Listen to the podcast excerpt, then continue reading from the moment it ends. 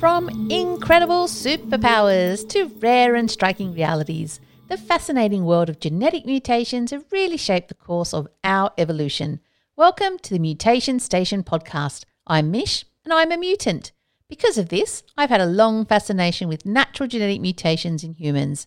So, we're going to take a deep dive through 10 episodes into societal perspectives on different genetic mutations and why it's important to embrace diversity and accept our unique.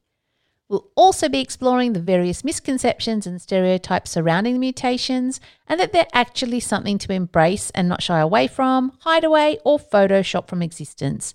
Instead, we're going to be discussing how our imperfections are what make us just perfect the way we are. We'll also explore myth and legends surrounding these mutations and highlight the celebrities who really embrace their freak.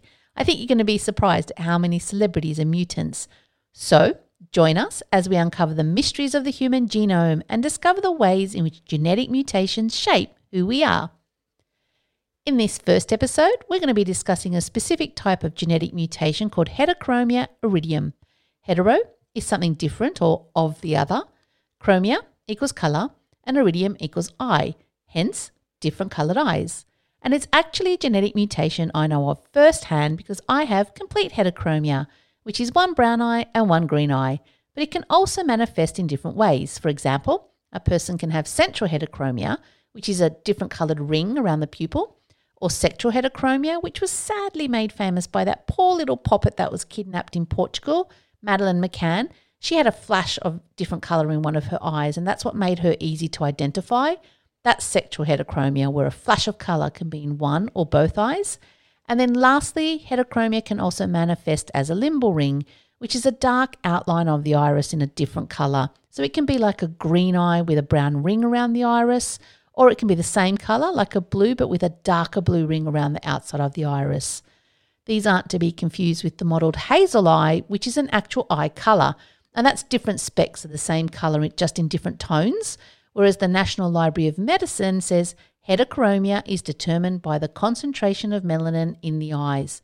So my right eye has a higher concentration of melanin, and that's what gives me a full different color. Or someone with central would have a higher concentration around the pupil. And actually, I have two work friends, one with central heterochromia and another with limbal rings. So, guys, if you're listening, we should totally start a superhero group like the X Men. I'll put it on our next meeting agenda. Although, you know what, knowing us, we'd probably be more like the superhero group out of Futurama with Bender, Fry, and Leela than you. Justice team, we'll talk. now, none of these should be confused with coloured contacts or glass eyes. And I know that's obvious, but I say this as I've been approached many times by strangers who feel compelled to tell me that I am missing a contact, which I think would be pretty obvious for me as I wouldn't be able to see. Or one time at a train station, someone waved their hands in front of my face asking if I could see. Or they ask if my green eye is a glass eye, which I actually kind of get because sometimes it does have a laser like quality to it in photos. Or when the light catches it just right, it can look as though a laser beam is shooting out or it has a glassy texture. So I can understand why they ask that question, but it always amuses me that they do ask that question. But my absolute favorite is when they ask if I know that I have different colored eyes. And I always respond shocked, like, What? Are you kidding? As if I'd gone my entire life not realizing that I had different colored eyes. But you know what? If you have heterochromia, I'd love for you to reach out and let me know other people's reactions to your heterochromia. I know when I meet one in the wild, I absolutely lose it. I get so excited seeing one of my people. It's like finding a unicorn out in the universe. So let me know how you go. Now, most people are born with the mutation, as was my case. My different colours developed after a few weeks. Up until then, they were cloudy blue. So, my poor mother not only had a baby who just claimed the fattest baby born at the hospital record, I was over 12 pounds, but also that I could potentially be blind due to the cloudy eyes that my doctors didn't know what was going on. However, after about four weeks, they, they became distinctly brown and green. And growing up with heterochromia embarrassed me a bit when I was younger because my mum used me as a bit of a show pony. There were heaps of times I'd be pushed in front of a stranger and told to stare into their eyes, and the stranger would like twist my face towards the light to get a better look, and I just hated it. Or sometimes embarrassingly, she'd use me to get freebies. Like one time we were on holiday in Fiji and it was a budget holiday anyway, but she absolutely refused to pay for the resort breakfast. And so what she would do is send six year old me down to the resort kitchen because the uh, staff in the resort absolutely loved my eyes. And so they'd give me cuddles and they'd pop me up on the kitchen bench and they'd fill up a little basket and it would have bread, eggs, milk, cheese, bits of fruit. And I'd take that back to our room and we'd all eat breakfast for free. But you know what? As a side note, if you're staying at a hotel, don't ever use the kettles in those rooms because you don't know what people put in there. You know, my mum, she boiled our eggs in that kettle and she didn't wash the kettle out afterwards. I hate to think of what actually grew in there after we left. So, life hack don't use kettles in hotel rooms. Now, speaking of kettles, I'm not going to. I'm going to speak of myth and legend and how heterochromia is a mutation that has long been a subject of fascination and intrigue throughout history. In ancient Greece, it was believed that people with different coloured eyes could see into the future and had the ability to see both good and bad in a person. And I don't know if this if there's anything in this, but I do feel like I have the ability to peg someone as good or bad long before others can. It's usually unfortunately the bad, and it's probably just good intuition, but for you know this sake we'll just say it's the eyes. And that's why the Greeks believe that this is what made Alexander the Great such a magnificent warrior. It was his supernatural abilities and sharp intuition thanks to his brown and green eyes, like moi. And this myth is similar to North American indigenous culture, who believed we could see both the spiritual and physical worlds, or heaven and hell. Even in ancient Egypt, those with heterochromia were handed over to the priests to be raised as future priests and priestesses, as the mutation was highly prized and thought the children to be of the highest intelligence. I'll confirm this to be true. And that they were sacred due to the ability to converse with the gods while over in Latvia, we are known as Children of Hags. So shout out to all the mothers with children who have different coloured eyes. You're hags. But I'm pretty sure hags is an acronym for happy and gorgeous specimens. So take that. In Ireland, we are children of fairies, and the fairies would take a sick human baby and replace it with one of their own, and you would know that by their different coloured eyes. And these children were cherished as they were a gift from the supernatural because the parents realised that they wouldn't have had a baby if the fairies hadn't intervened and supplemented one of their own. But of course, we can't speak of the supernatural without harking back to the Middle Ages, where people with heterochromia were accused of sorcery and witchcraft. Hee hee hee, my pretties! Oh, sorry, that's a really bad impression of a witch and a stereotype too. Um, we were executed during the witch trials, so if you know a heterochromia, be nice to them. Just saying. Witchcraft! Oh no, I'll just stop. Lastly, in Russia, they believe different coloured eyes bring good luck, so you can find one, kiss them on the cheek to get an injection of luck, with consent, of course. Now, I mentioned my boy, Alexander the Great, as a fellow heterochromiac, but there are other historical figures too who had it, like poet, painter, and lover Lord Byron. He had brown and blue eyes, and the beautiful Egyptian queen Cleopatra is said to have had black and blue eyes, as in the colour of the iris, not bruised eyes. And George Washington had blue and grey eyes. And the X Men movies are based off genetic mutations, with Mystique having heterochromia. She had blue eyes with a gold limbal ring.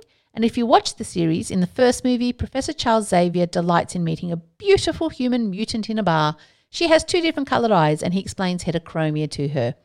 And randomly, just recently, there was an episode of NCIS that I was watching uh, where an entire episode was dedicated to heterochromia. Season 20, episode 13, if you want to look it up and watch it.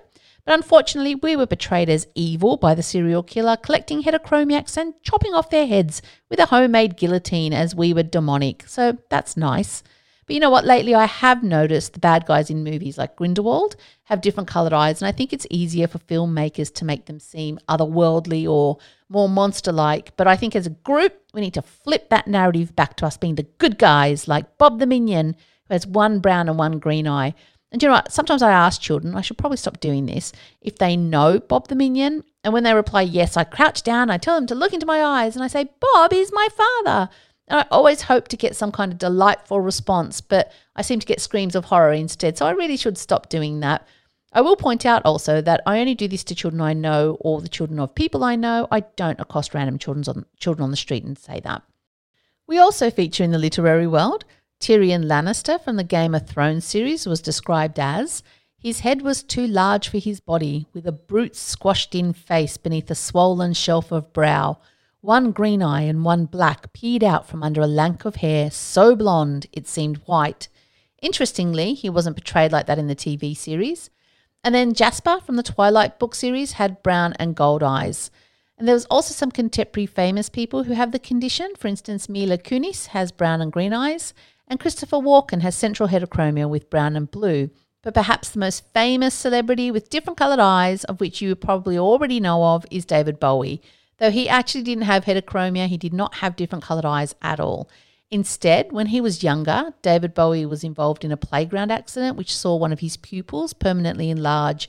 So it looked as though he had one black eye, one blue, when in fact what he had was a normal pupil and an extra large pupil. Sometimes I get a bit miffed actually when people say, Oh, look at your eyes, you're like David Bowie. And I'm like, No, I'm not because he wasn't a heterochromiac. Though I love David Bowie and I certainly love his music.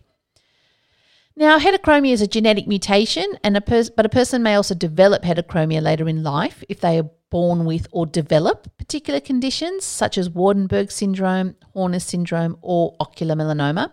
So, if you find your eye color changing, please go to a doctor as this shouldn't be happening.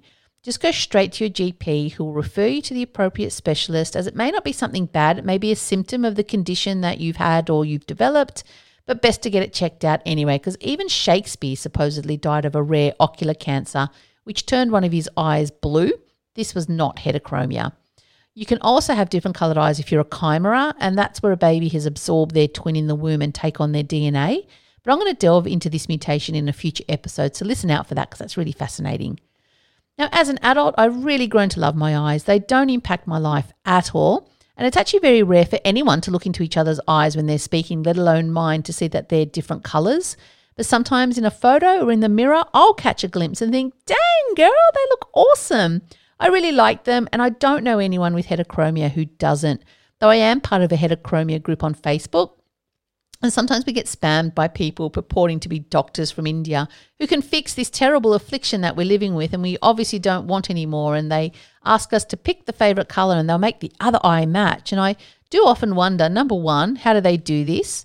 Number two, how many people have taken up this offer? And number three, if those people are now blind. I've also asked the people from my Facebook group if anyone had any stories to tell about living with heterochromia. And a funny story came out from a chap in Dublin. He wants to remain anonymous, fair enough, but thank you so much for sharing. And he had an evening out at the pub, and a woman was flirting with him, and she started to say that he was surely an alien due to his blue and brown eyes. And it quickly became a joke during the evening for everyone at the pub that he was this alien.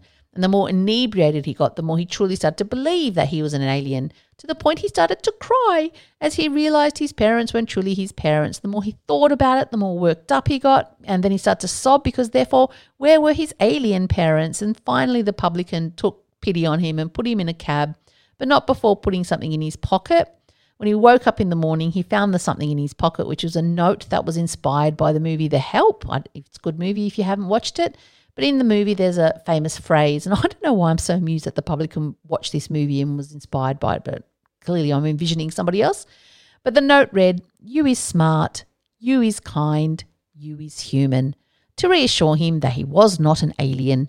And I think that's a really apt sentiment to end this episode to help combat any negativity or self doubt about not just genetic mutations, any disability, something you're born with or you can't help, that you've developed or grown.